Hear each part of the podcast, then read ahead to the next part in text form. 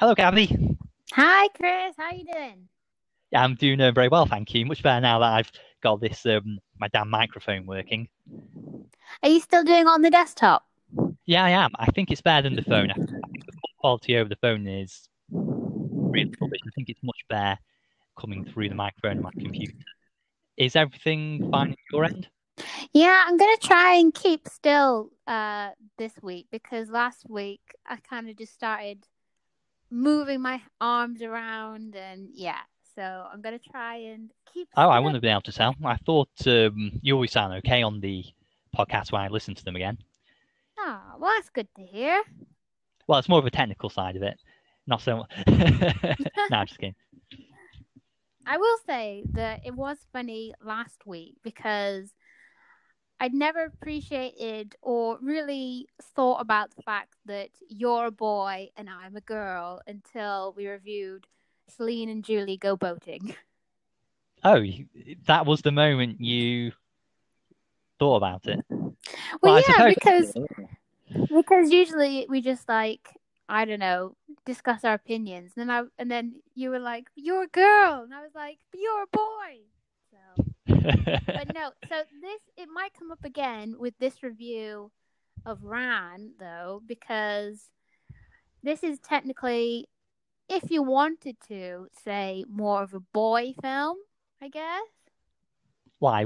Don't you like guns and samurais and people getting killed, etc., etc.?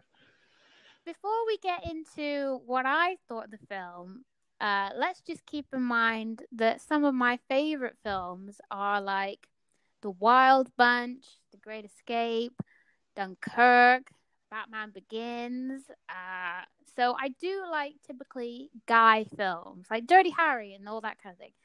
But we'll get to what I thought of this film in a second. But can you tell us a bit about it, Chris? So the film we'll be reviewing today is a retelling of Shakespeare's King Lear by Akira Kurosawa. The film Ran was released in Japan in 1985 and transports the viewer to feudal Japan and the world of intrigue and chaos. Very good. So, all right, let's see. This was your pick this week. So tell me what you thought. So I love this film, but I recognise that there is not only a case for it, there's also a case against. So, like I said, I enjoyed the film, but I can see where its weaknesses are. Having said that, though, I've looked at other people's reviews of it, and it mostly is considered to be a 10 out of 10 film. Yeah, masterpiece is the word that is thrown around most often. Yeah, yeah. Did you think it was a masterpiece? Mark is making banana bread in the kitchen, so I'm just going to close the door. Ah, okay. There we go. I didn't know if you could hear it, but... I think... Actually, I'm thinking that was the noise. I thought it was my microphone messing up again, but now I realise I think it was the banana bread. Yeah, it was the banana bread. But yeah, so, like, more often than not, it's quoted as, like, a masterpiece, one of Kurosawa's best. A lot of people think it was robbed at the Oscars. I think it only won Best Costume Design, but it was nominated for like director and other things. And when you look up how the film was made, for example, Kurosawa's wife died during the production, and he only allowed himself one day to mourn before carrying on. And when you think of all the things going on behind scenes, how, you know, it's come out is quite commendable. Absolutely, yeah. I mean, I can't imagine working under those circumstances. He's certainly somebody who's dedicated to filmmaking, so I'll give him that.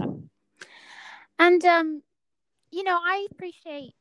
I think what I liked most about this film was some of the directing choices, because it takes me back to how much I ended up enjoying High and Low when we reviewed that, which is a film you did about 20 years beforehand, because I think the directing on that was just stand out. I mean, I remember, if I go back on that review, I was a bit confused why it was so lauded, because I I thought it was quite simplistic and by the numbers, and I didn't really like the characters. And then it got better as it went on, and that's a long film like this film is. But I'll get into what I think in a second. So tell me what you think you enjoyed most about this one. I think what I enjoyed the most was definitely the setting, the scenery, the action, the cinematography. The battles were just superb. They were breathtaking. There might be things to say about other aspects of the film, but you can't fault the visuals. Well, he filmed this in I want to say 1984 because it was released in 85, but it might have, at the very least it was in the 80s when he made this film. Being a period piece, something like 16th century Japan is meant to be, and he was quoted as saying that he had to be very careful where he put the camera because he said if he turned slightly to the left, he'd get a shot in of the Sony building, and if he did it slightly to the right, he'd get a shot in of the airport. So he was under under conditions that were quite tight in that time in Japan to make a period film like this, and he manages to get terrific shots of these long shots of people on cliffs and people on hills and horseback, and and also those battle scenes with a lot of extras in as the different armies. So it really pulls it off, and that's some stuff I liked about it. If we look at the title of the film, I thought it was quite strange. It's called Ran or Ron, however you want to pronounce it, but that actually translates in Japanese to chaos or revolt, which is more in keeping with the themes of the film. Yeah, the title is probably the strength of it. The title's simple, it's straightforward, it's memorable. So, I mean, the title is the title, I think. It does describe what the film is very well. Well, when I was at uni, I want to say in my third year, we had this library/theatre on campus, and there was a big poster up that was for Ron. And my friend, if you're listening, Carmichael, really wanted to go see it. But, third year, we had a lot of exams and stuff. And this film's like just under 3 hours. And we never fit it in. We always thought we'd just squeeze it in, but we never got around to it. But I remember walking past that poster and seeing the samurais on horseback and being like, why is it called Ron? Like, what is this? Well, it's been answered for you now. Yeah, I know 4 years later what it was about. But, so... The other thing that's interesting is Kurosawa. I think I mentioned this on our previous episode when we discussed High and Low, that Kurosawa really likes literature, and particularly Shakespeare. So he did, I want to say, Throne of Blood, and that was an adaptation of Macbeth. And he did The Bad Sleep Well, which is an adaptation of Hamlet. And this is an adaptation, as you said before, of King Lear. And he's changed things slightly in terms of, instead of 3 daughters, it's 3 sons. And it's set during samurai times. And I've always said, if you're going to do an adaptation of something that's been done before, do something different. And he did do something different. So I like that. But... And just to say about the 3 princes, I liked how they were conveniently... coloured yellow, red, and blue, so we'd be able to tell them easily apart and remember them. Like Teletubbies. That is a good one. I mean, I like how the changing cinematography. For example, it's a director's trademark for Kurosawa to. It's more visible in this film, which is in colour, than his black and white films, but. He makes things gloomier as the film goes on, by using the cinematography to suggest how the tone is darkening and all that kind of thing. It's a good visual aid to what you're trying to say, where you're you know, the narrative is going. So what's interesting about this film is at the very beginning when all the brothers are together, all the noblemen are together, and the father is there, and he's all in white robes, and his sons, as you said, are in blue and yellow and red, and they're in a grassy field, you know, like it's beautiful green, and all the colors are popping. And then as you go on and you get closer and closer to that big battle at the end, there's like smoke everywhere. And even though people have got the different coloured flags, most of them are in black armour. So you only see hints of red, hints of blue. So it's interesting how that changes as it go on. Absolutely, yeah, because I remember I think it was the first battle scene took place in some kind of a storm or late in the evening, and that overcast just really matched the mood.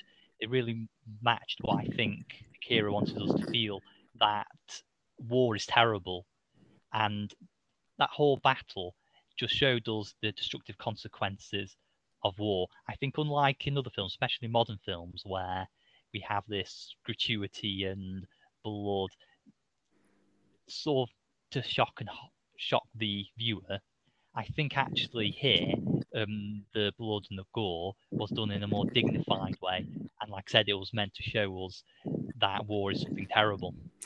Yeah, I mean, what's funny is that there was a time in cinema in the 70s and 80s where blood was like a really, really like bright, vibrant red, and it looked nothing like blood, and it looks quite ridiculous. Like, for example, someone gets beheaded in this film, and she. Well, I'm kind of spoiling it. We'll get into spoilers later, but there's just blood. It's what happens when the Dulux paint mixer malfunctions. And you kind of do take it seriously, but you also don't. It's a tough. Oh, you didn't like that part. Well, there's one of the first battle scenes, and I kind of made the mistake by having a sandwich while I was watching it, and seeing people losing limbs and getting arrows to the eye. You know, it kind of did make me feel a bit nauseous, but there's that bit where the father in the first battle scene I'm talking about, he's almost catatonic. He's just sat in his room, and all these flaming arrows are being shot through the windows into his room, and he doesn't even look around, flinch or anything, and the room goes from this dark sort of dusty room, and it just lights up with fire, orange, yellow, red, just all around him, and he barely even blinks because it's a long take just on his face. And you know, I think I used that on our Twitter page because I loved that. Oh, I love that actually. But but I mean, I think the reason. I mean, how do I phrase this? Oh, that's a good shot. Looking at the Twitter page. Yeah, that's a really good shot. Oh, yeah. I that's when I think about the film now. Going around him. Yeah, that's why. That's his exact thought. Yeah, I've made a mess of this. What have you done now? What have you done? He's thinking to himself. Yeah, I've made a mess of this. Yeah, it's completely fudged. Well, that's the thing, isn't it, with Shakespeare? When I think Shakespeare, I think some of the biggest themes in that are regret. You know, if we go over the synopsis quickly, King Lear, well, not King Lear, we have our, is he a king? He's like, I don't know what the word is, like a petty king, isn't he? He's like a chief. Like a warlord. I'd say a warlord, isn't he? Warlord, yeah. And, you know, he, at the beginning of the film, he falls asleep in a meeting, and they kind of go, oh, Granddad's fallen asleep again. And they walk away, and then he suddenly goes, oh, and he says, I've had this terrible dream. And it puts everything into place for him that, oh, I'm getting on a bit. I better pass on my kingdom, and I'm going to split my kingdom three ways, you know, eldest brother, middle brother, youngest brother. But the youngest brother says, what does he say? I'm not doing it by youngest, or well, the oldest one is in yellow, so the yellow brother. Yeah, yellow, red, and gets blue. The land. And then the red brother is respectful of his father's decision, and then the blue brother is not so respectful. But the blue Teletubby. The blue Teletubby is, he comes across as not respectful, but some of the points he makes are that, look, if we've all got a piece of this kingdom, we're going to start fighting because you almost can't split it equally.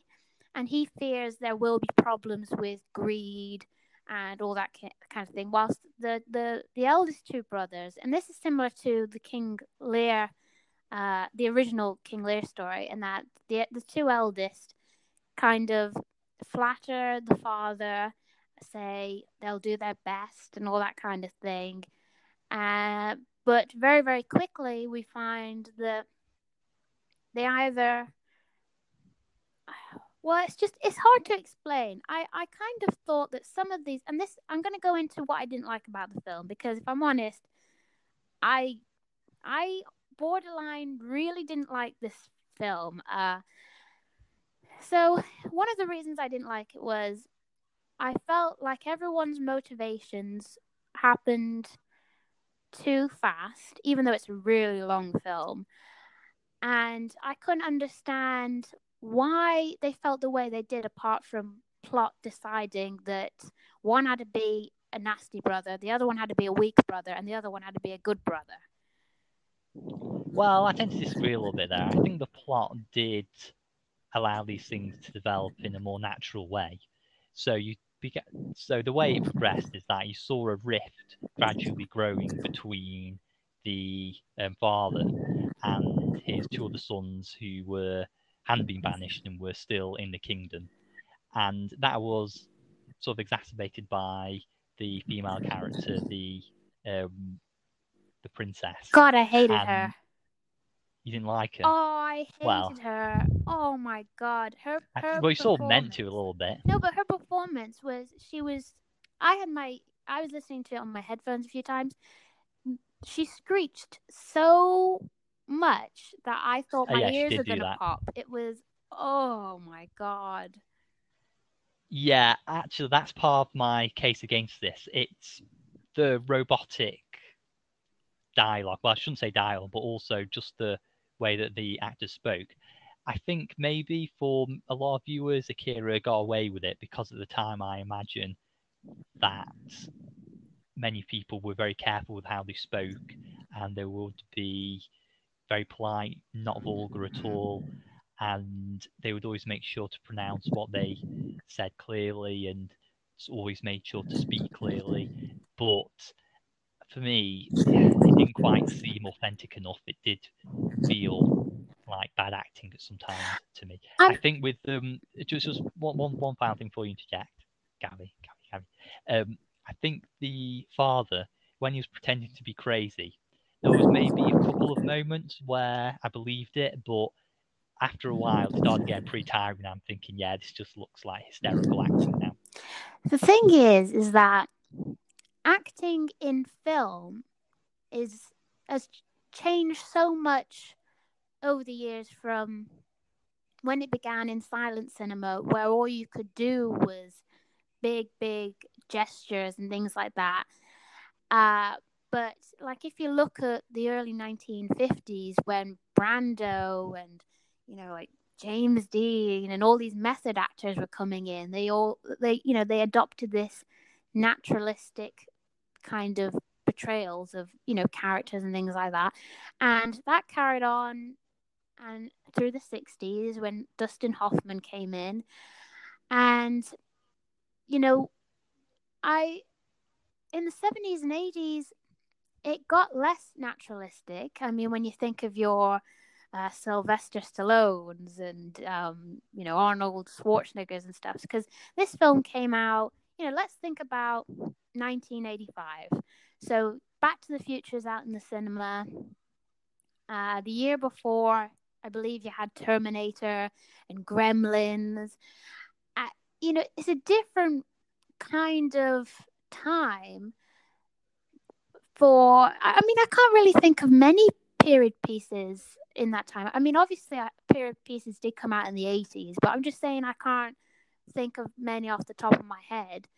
And you wonder how this was received at the time, acting-wise, because, you know, you still get those kind of performances on the stage in the West End or Broadway, because you're wanting the people in the back rows to know what you're about and things like that. But in a film, and especially if you're listening with your headphones in your phone, like I was, I don't know. I mean, I couldn't personally cope with her scenes. Yes, you do raise a very good point, actually, about other films of the time and the quality of acting in them. I think that this film, in terms of its visual, was very modern, but in terms of the acting, I think it was impressive, unfortunately. I think the problem with this film, just for me, because I know I'm in the minority here, is that it doesn't have the balance of terrific directing and editing and cinematography. It's sort of weighted down by, I personally didn't find the story of what is a King Lear adaptation very interesting, and I also didn't think the performances were particularly good. I mean, let's not even talk about the king's sort of court jester companion who goes from squealing and jumping around like he's a bunny rabbit to crying his eyes out like he's losing the love of his life when the old man starts, you know, about to pop his clogs. You know, I just couldn't cope with that kind of writing or performances, really. So I think that's another downside of the film. Another one I was going to mention, actually, when I was at the case against the film, was just that character, the jester, because although it may have made sense in a film about medieval England, I'm not sure if the jester character really fits into the thing of future Japan. The idea of different societies that's heavily based upon honour, and if anybody tries to define the honour of an emperor or a king or a samurai, then they will be dealt with swiftly and very harshly. So I can't imagine this character ever appearing in feudal Japan. It just doesn't. I don't think it really works very well. And it'd be interesting to know what Japanese audience thinks of that character, because just to reiterate, I don't think it made sense either. Yeah, I mean, it did feel a bit, I don't know, because I know why he changed it. Well, I don't know for a fact, but I assume the reason why he changed it from 3 daughters to 3 sons is because at that time in Japan, they, you know, the men would go off and they would, you know, be the rulers of the kingdoms and that kind of thing. So I understand that, and I'm not against that, because it would have been out of place if at that time he was giving the kingdoms to his daughters. So the court jester character being included in it, you know, you could have got rid of him. He brought nothing, in my opinion. The problem is with the jester character is that in the play, a lot of the best lines in the play come from the jester character. They do. So you can't really do. Yeah, they do. Couldn't you have given it to the good son, the blue Teletubby? Yes, and no. I don't know about the blue the blue Teletubby. I regret saying that now. No, I think the jester character had to be included, and I think Akira Kurosawa knew that, so he made it so. But what I will say about what you're saying about it making sense, the sons were the 3 daughters were replaced with sons. During the first battle scene, the warlord runs away, and all the women in the castle commit seduction. I mean, it's a fucking. So there we go. I don't know what that says about men, or maybe it's a fiction. I'm glad you pointed that out, because, like, they're. I mean, you know, I think we will go into spoiler territory, and a lot of people know the King Lear sort of, you know, how that ends. So we're going in spoiler territory now. That is the noise to tell you.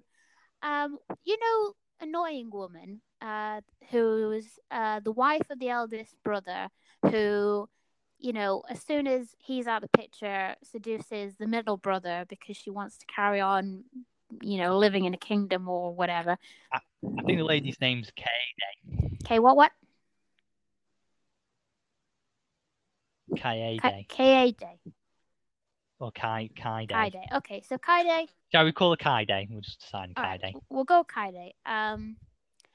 You know, when she died, she's murdered quite more brutally than the men, because the first brother, he dies by an arrow to the back. I think the third brother dies from an arrow to the back. How does the second brother die? I can't remember now. So the first brother to die, what's his name? Taro, the yellow brother. Yeah, Taro is the eldest. Jiro's the middle, and then Saburo is the third. Yeah. The blue one. So the you're talking about the first brother to die, Taro, the yellow. Yeah. One. How did he die again? He got an arrow to the back. He didn't. He was shot in the back. He was shot with a gun. With a gun. Okay. His back exploded. Because as we mentioned that, hey, don't laugh. I mean, that's not the funny part. The funny part's next. So, in the next scene, he's talking to his general. Mm-hmm. He's talking general, and his general says to him, you know, to inform you that your brother died in the battle. And then he says, what's happened to him? He was shot by a straight bullet. And then he looks at the man's gun, and then he looks at him, and they look at each other for a few moments and say, I don't know if that was intentionally funny. It probably was, but I thought that was quite a good scene anyway. Well, I like the scene where one of the generals he doesn't like Kaede very much when she becomes the wife or, you know, the favorite bride of the middle brother, Jiro. So he's brought this thing in a bundle that looks as if someone's, you know, a detruncated head, but when he unwraps it, it's the head of a stone fox.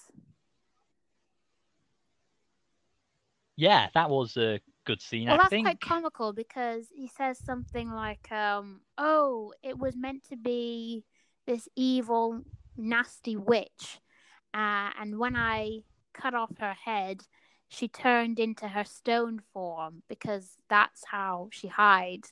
And then he's looking at Kaede and he's saying, oh, these witches, they're everywhere, really. And, you know, they can turn to stone just like their hearts. And she's just glaring at him. What about the scene where the two of them made love? Oh.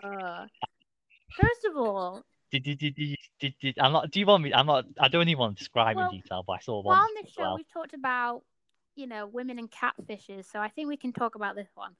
So she acts as if she wants to kill the middle brother in terms of revenge for the death of her husband, who is his older brother, and she kind of cuts him a bit on the neck, and then she just yeah.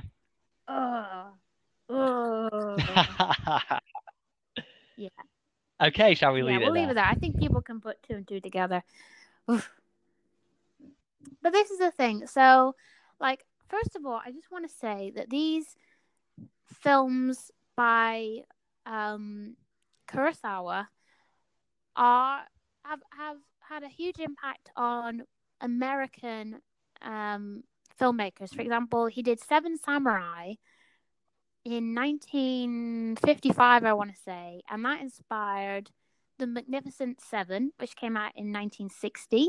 He also did a samurai film called Yojimbo, which I believe inspired A Fistful of Dollars, the spaghetti western with Clint Eastwood. So, you know, people see things in his work, and I personally think it's not the story with this film.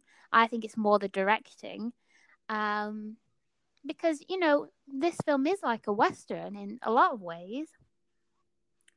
I do like westerns. They're not my. It's not my favorite genre personally, but you know, I can find a lot of enjoyment and good characters in it. But with this film, I want to say something real fast that I was talking to Mark about earlier.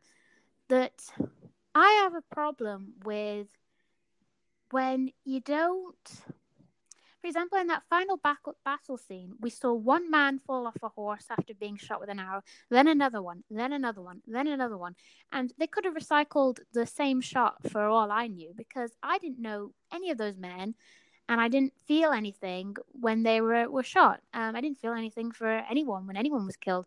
But, you know, if I talk about the film Dunkirk, spoilers for Dunkirk if, you know, people haven't seen it, but there's a character in... They got away. They got away, yes. But there is a character in that who you meet very, very early in the film, and he doesn't speak very much at all because it turns out that he's French but doesn't want anyone else to know he is French. So he's hanging around with a lot of English soldiers. It's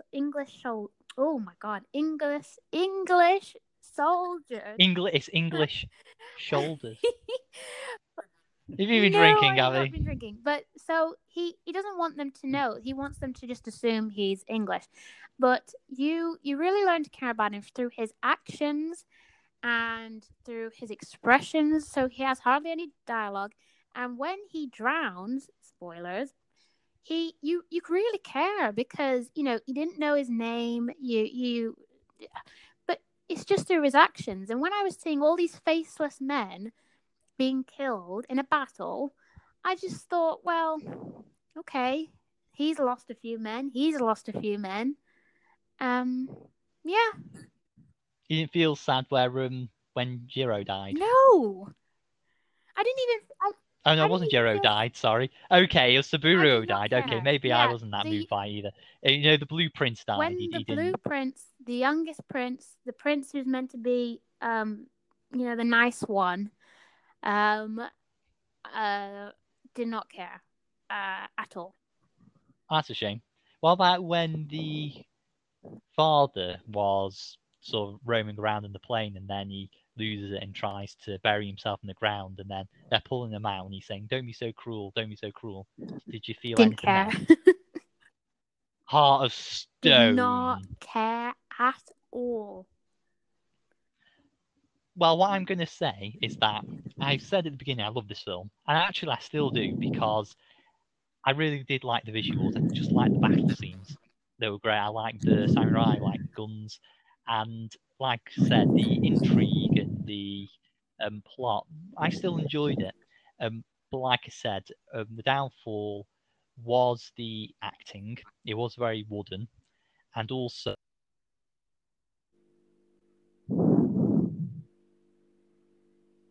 You still there, Chris? I think he might be gone, listeners. Gone. We'll call him back. Oh, what? What do you mean I'm not gone, am I? Just wait a moment. Can you hear me? You all of a sudden went completely dead. All right, you're gonna have to cut that bit out as well because I don't like being vulgar.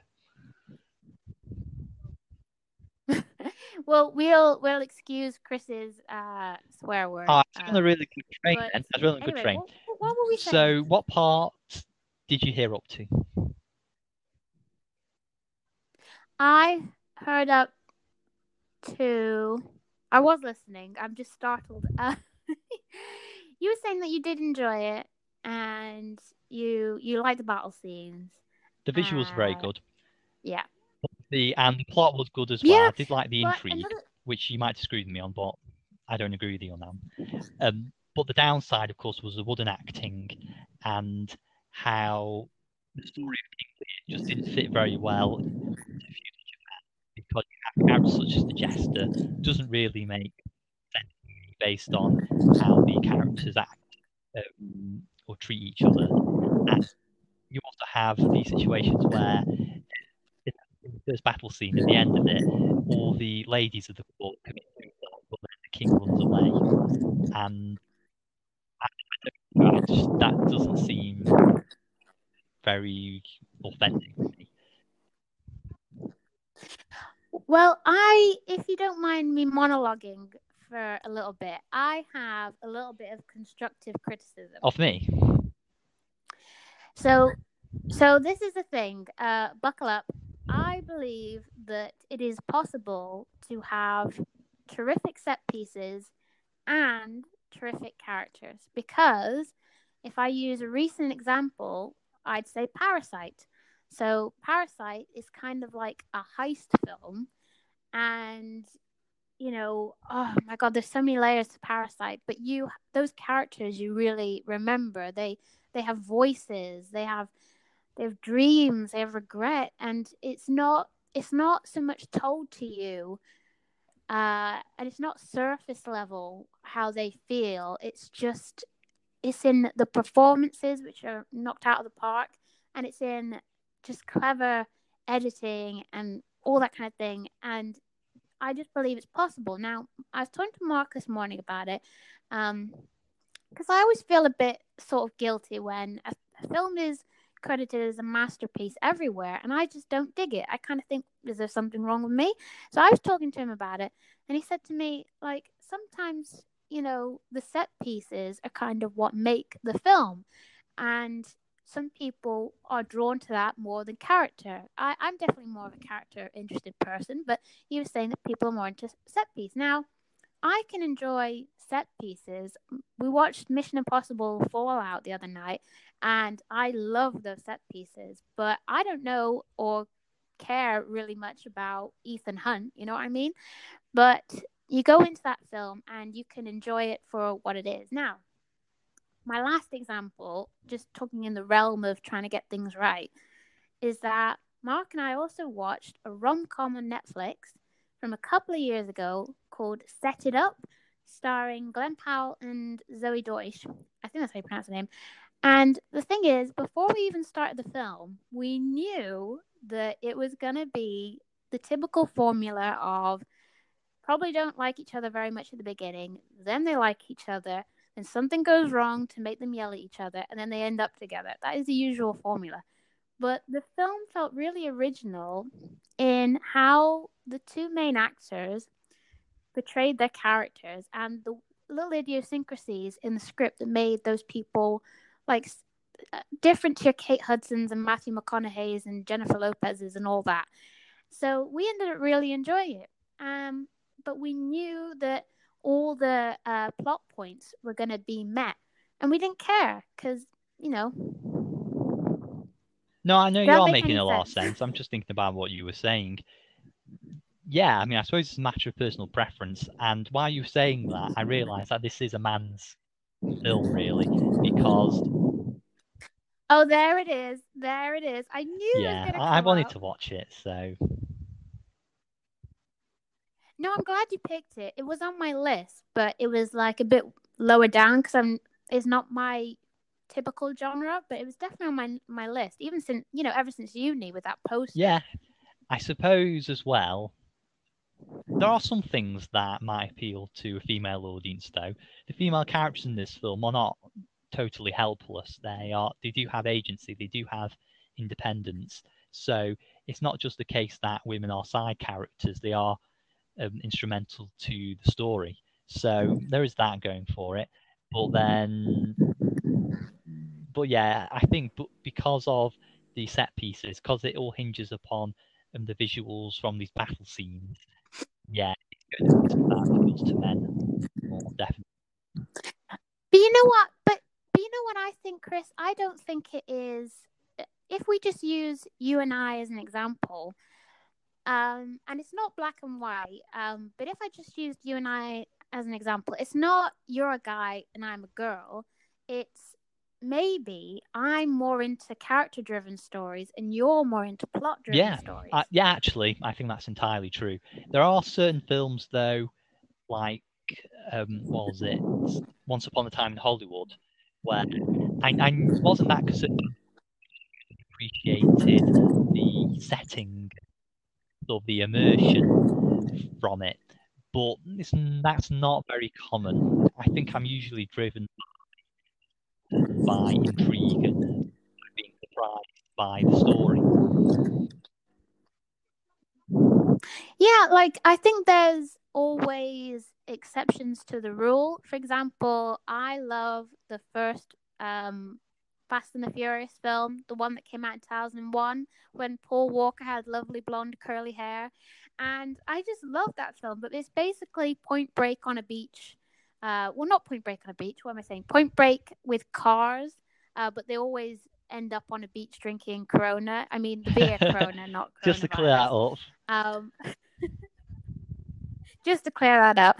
But no, so I like that film because, you know, even though the characters over the course of, what, like 10 films or whatever it is now, they are developed, and you do learn to recognize them as, you know, it not faceless, they're individuals and that kind of thing. But when that first film came out, I was about 6, I think, and I used to watch it with my dad, and it was really great. Oh, that's good to hear. Well, yeah, so, I mean, there's exceptions to every rule, but I think on this podcast with, you know, you and I being a team, I think it's not, you're a boy, I'm a girl. It's what we like in cinema. I think this has been a good review because I think we've got two sides of it. We've talked about the positive sides of it. Well, I've talked about the positive sides of it with feeling, and you've talked about the negative sides of it with feeling. So it really would give any listener the chance to come to their own conclusions about what they think the film should be regarded as a masterpiece, or should it be regarded as, I don't say flop, or maybe regarded as a film that was good because of the visuals, because it was a big budget film, and not necessarily a good film because of the acting and the dialogue.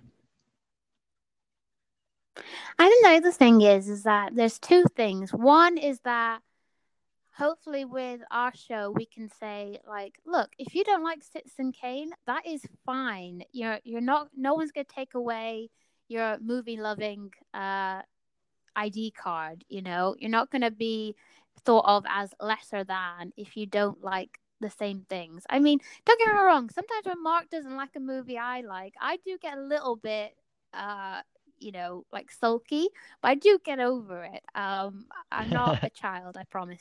But the other thing is that if we were doing this show and we constantly, if we did two things, if we constantly raved about all the masterpieces, quote unquote masterpieces, and then secondly we said, do not watch this film, if it was a bad one, do not watch it, that'd be totally wrong of us, because what we don't like could be someone's favorite film. It's just a taste thing, really.